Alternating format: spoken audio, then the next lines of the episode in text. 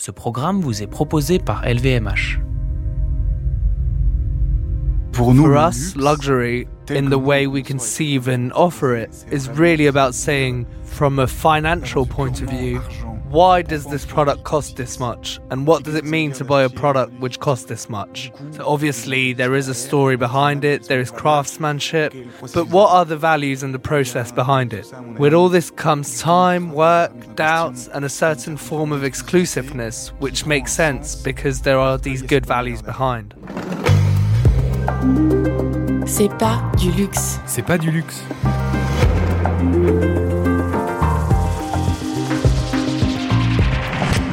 Meilleur, Plus juste, plus équitable, plus responsable, plus beau. plus vivable. C'est pas du luxe. Un monde comme ça, c'est pas du luxe.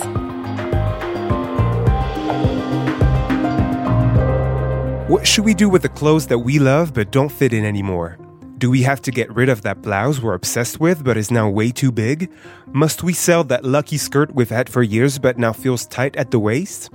If those questions sound like a summary of your Google search history for the past six months, then you've come to the right place.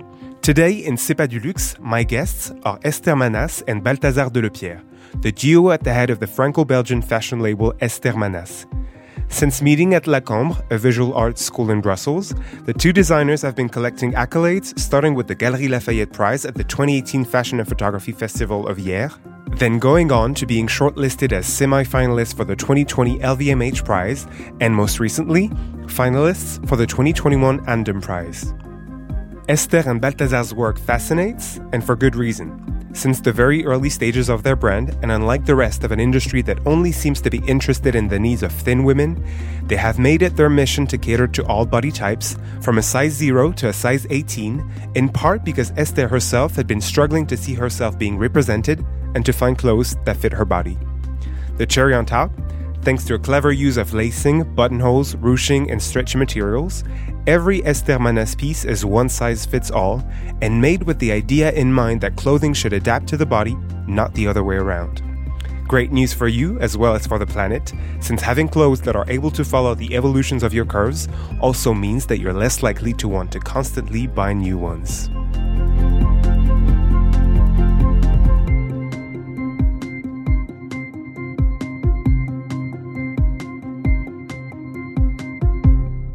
I like telling myself that you talk about what you know. Well, it might sound stupid, but embodiment establishes a certain truth. I suppose there's another one. There's another muse, obviously, but in this case, we start with a problem that we know and we find a pragmatic solution. So, above and beyond that, I think more than just the beauty, etc., that we try to produce, there is a real sense in the design when we propose a solution. And so, in my opinion, that's the main difference. Obviously, I create for myself, but I'm not always the end client, clearly. There are other people who inspire us, and especially the girls who surround us who participate in the creative process. So it started with me from a frustration for sure, but I think it brought together so many people that in the end, I can find muses pretty much everywhere. Have you had to give up on some creative ideas in order to maintain that ideal of one size fits all? Cet aspect de taille unique qui This aspect of one size only, which is evolving because we want to be more relevant on that question. Avant It toute remains our DNA. avant de rentrer dans le vif de comment on fait ça, And it poses the question of what is a size and what is a good fit. It's a very touchy subject in fashion. The most extreme case being men's suits. It's absolute extremism. I love it. It's a fascinating science and a, a real art. But it's a very interesting to pose the question what's a piece which fits correctly? That's the first question we want to ask before wondering how we do it. Once this question is asked and people want to answer it with us, it opens up a huge field of possibilities like the red pill in the Matrix. En fait, on s'est longtemps battu avec Balthazar. Balthazar and I argued about this for a long time because the one size fits all is a common dream. But for me, the stylist of the group, this sort of absolute phantasm, I mean, a magician's dream, let's say, it was our baby, mainly my baby, and I really didn't want to um, let go of it. At the same time, from time to time, it's true that we ran into some pretty crazy obstacles in the creation of an article of clothing. Let's be clear. Pants, I struggled for a long time to create one size fits all pants that fit size 34 to 50. And we did sell some. We did try. But we were stuck on one style, and it was really a problem. Not all clients want to be in a fitting room for 30 minutes trying to adjust a piece with an IKEA instruction manual to understand it. And I get that if I were that client too. In the beginning, our desire for technical accomplishment surpassed the commercial reality and style. Technically, the pants existed and they were sublime. They worked, but if you weren't there to explain how they worked, then there was a slight frustration, clearly. So we had lots of questions to resolve. We spoke with people close to us, to our salespeople, to the media, and it's true that it was um, not complicated. But in any case, we had a lot of questions, and we decided to do what we had set out to do. So to find pants that are exceptional, basic, etc. Other people are able to do it, and I'm going to make a stupid analogy here. To find a gorgeous suit, you might go to Prada. They make them better than us. It's ridiculous to say it, but it's true. They have the factories to do that, the savoir-faire, the artisans. So with time, we decided to just do what we know how to do.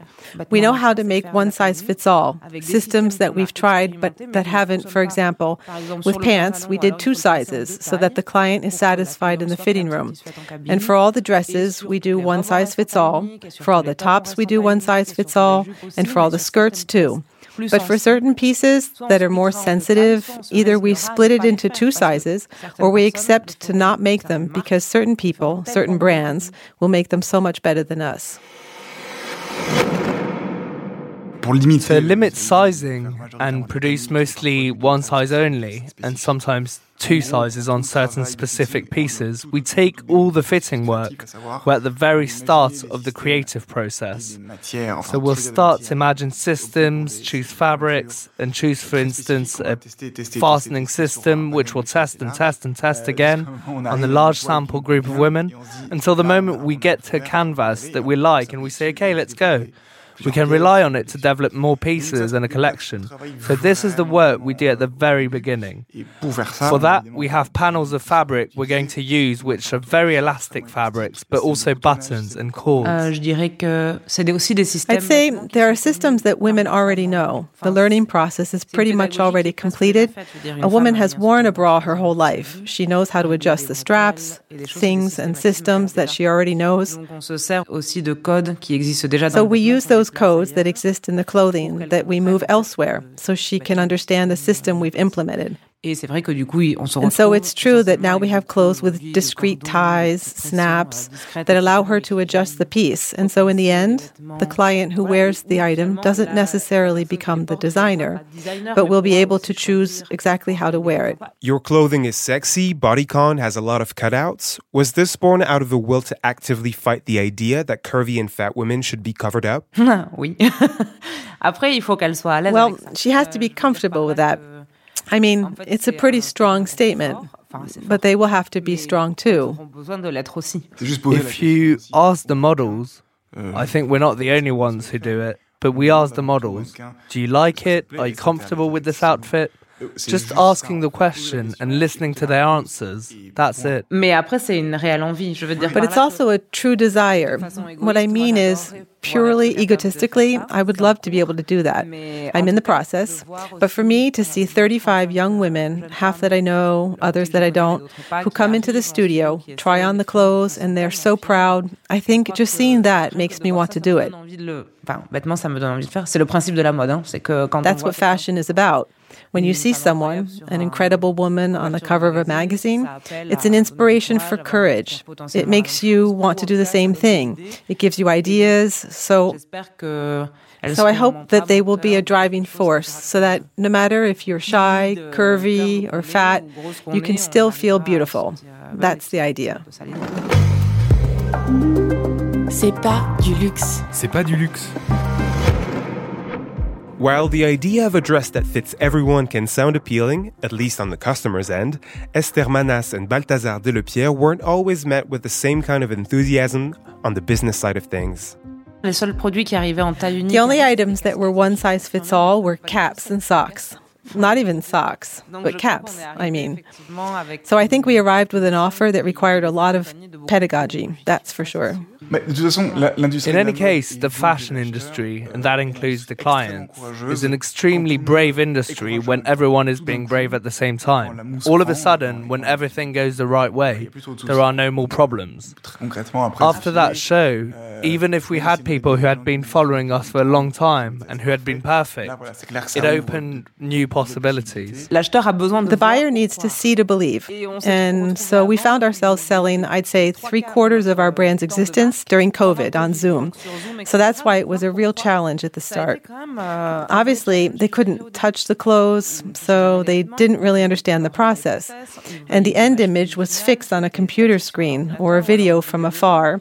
So I think this first show triggered something because they saw real women with an item that they could see up close afterwards, where there was a sort of communal energy, being cheerleaders for 30 girls arriving at high speed with an energizing music. I think all those things together helped them realize, oh, in fact, it's possible. With the gift wrap, it helps it fit into this sort of mold. Whereas we had been considered outsiders with what we were offering, I mean, quote unquote, imposing a clientele that they didn't know and surely with whom they didn't socialize, that was in itself something. So we were saying, hey guys, it's okay that this young woman comes into your shop. It's okay. It's going to be all right. They are absolutely gorgeous. In fact, it's no longer even a question. I think that's what's happened. Seeing is believing was really essential. The most accurate comparison we can make is the sustainable and the greenwashing which took place and which are probably still taking place today. We can't take things for granted, and we have to be careful every day. There are the doers and the bullshitters, to be clear. What's the meaning behind putting a curvy model on a catwalk? Is it a statement? Is it to excite three journalists? Or is it to put the product in stores? So it's not complicated to see who's really fighting for a cause or who's pretending. But that's the work of activists, and it isn't our job.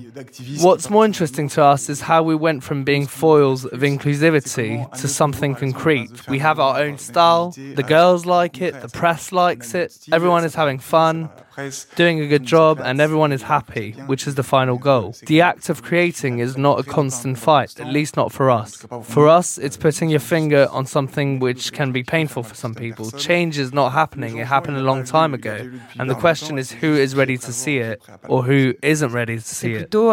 It's more at what point is the industry, on a larger scale, capable of no longer making it a kind of highlight? I mean, come on. You just have to wonder if each time a red haired girl was on a catwalk, or a black girl was on a catwalk, or that a blue eyed girl was on a catwalk, it appeared in an article. I mean, come on. So I think that's what's baffling and annoying. The fact that at a certain moment, when there was this Versace show where there were some curvy girls, and no one talked about the show. In all the big articles, they talked about the highlight was, oh, there was Precious. Precious. And I said, it's great for her. I'm thrilled for her. She's sublime. It's incredible that she's so successful. It's crazy. You also say that you would like to ensure that clothes are transmitted again, to awaken the emotion connection we sometimes have with fashion. Why is this so important to you? Pour nous, la transmission de vêtements, c'est c'est quelque chose d'essentiel de par euh, donc une expérience peut-être familiale. For us, the transmission of clothes is something essential. Probably through a family related experience, but also a passion for vintage euh, clothes. Euh, des robes But yes, receiving a blazer from your grandfather or dresses from your grandmother, it's one of the most. Mm. Non, les plus belles pièces que j'ai jamais reçues, euh, en fait, euh, on me les a données. The most beautiful clothes that I've ever received were given to me. I didn't buy them. Oui, je veux dire les pièces de ma grand-mère ou les pièces de ta tante. They were my grandmother's or your aunt's clothes, pieces from the 1920s, unbelievable, with an incredible craftsmanship that we'll never find again today, and that will live on if I take good care of them. Maybe a hundred years more. It's very delicate um, seeing our young age to bet on the durability of our clothes, but it's one of our objectives. Even the fact that there is no sizing, it makes things easier. But yes, it's a real preoccupation for us and we want to keep developing it. It's such a cool idea. If the confectioning and materials allow us, it's so cool to be able to say, if I don't like this piece anymore, it can still have another life somewhere else, regardless of the person to whom we pass it on. I mean, it's crazy. I, who listen to lots of podcasts, there's one in particular that we mention often where one of the actors who was interviewed said that the one thing of his father's that he was able to wear after his death was his socks. I find it rather beautiful that we can say we have the right to appropriate clothes, no matter what shape, size we are, etc. So we can just lend it to our sister, neighbor, roommate, buy a piece together when there are two of you and you don't have enough money when you're students living together.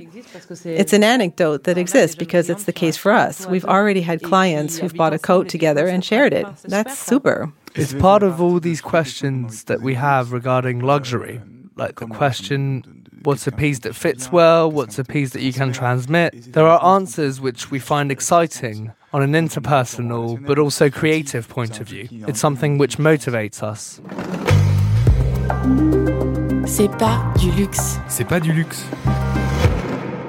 By designing clothes that can be lent between friends of different body types, which they hope will last over time, and often made with dead stock fabric, Esther Manas and Balthazar Delepierre also hope to contribute to the global conversation around the environmental impact of fashion. We never asked ourselves, are we going to have a sustainable approach? For us, it's just obvious. You'd have to be stupid not to accept it.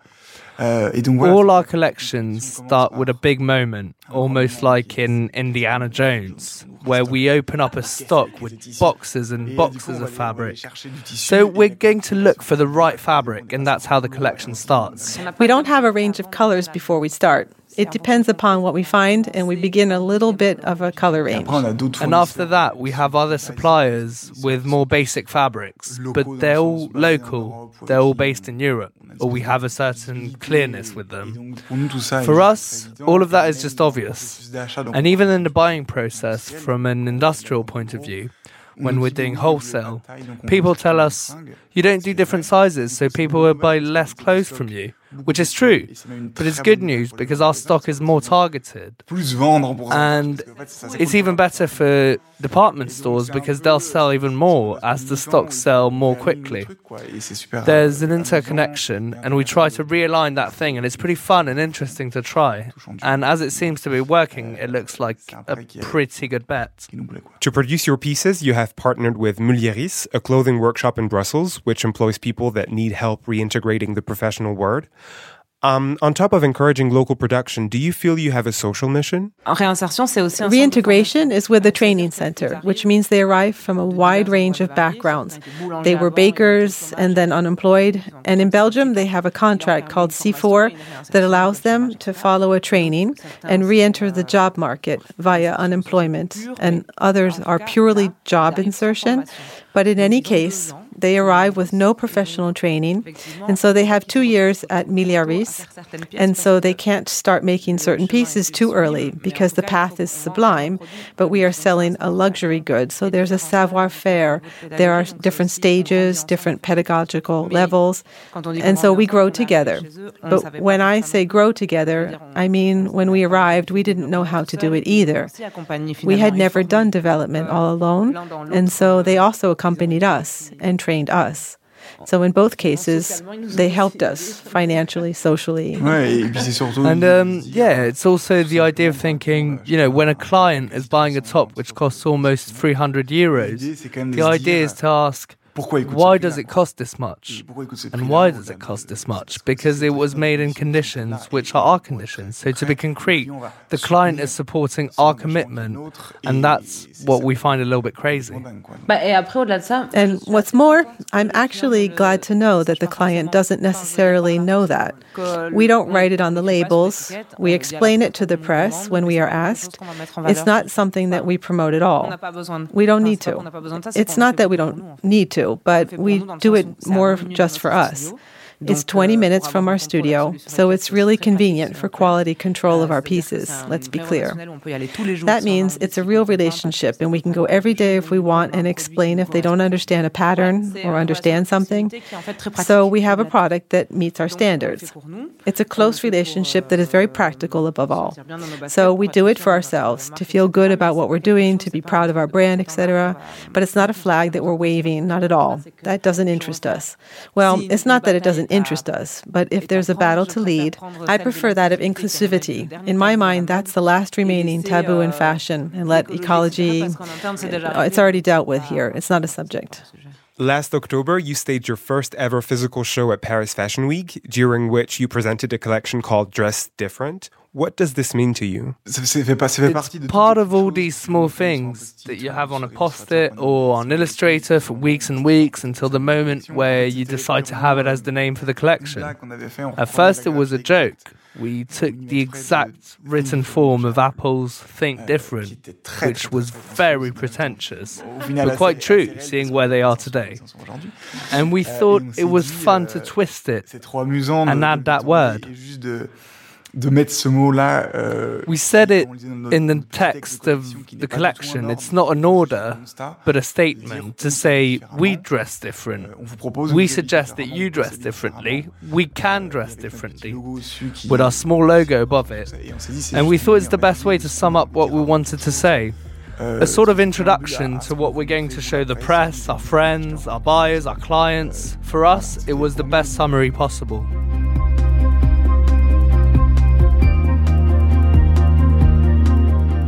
Simultaneously pushing back against the lack of diversity in an industry that isn't exactly quick to change and the global tendency to buy more clothes than we could ever need, it almost seemed impossible, but Esther Manas and Balthazar Delepierre rose up to the challenge. Next time you take a look at the clothes you've had to let go whenever you put on weight or lost some weight, you'll know that in Brussels, there is an alternative that is more respectful of your body and of the environment.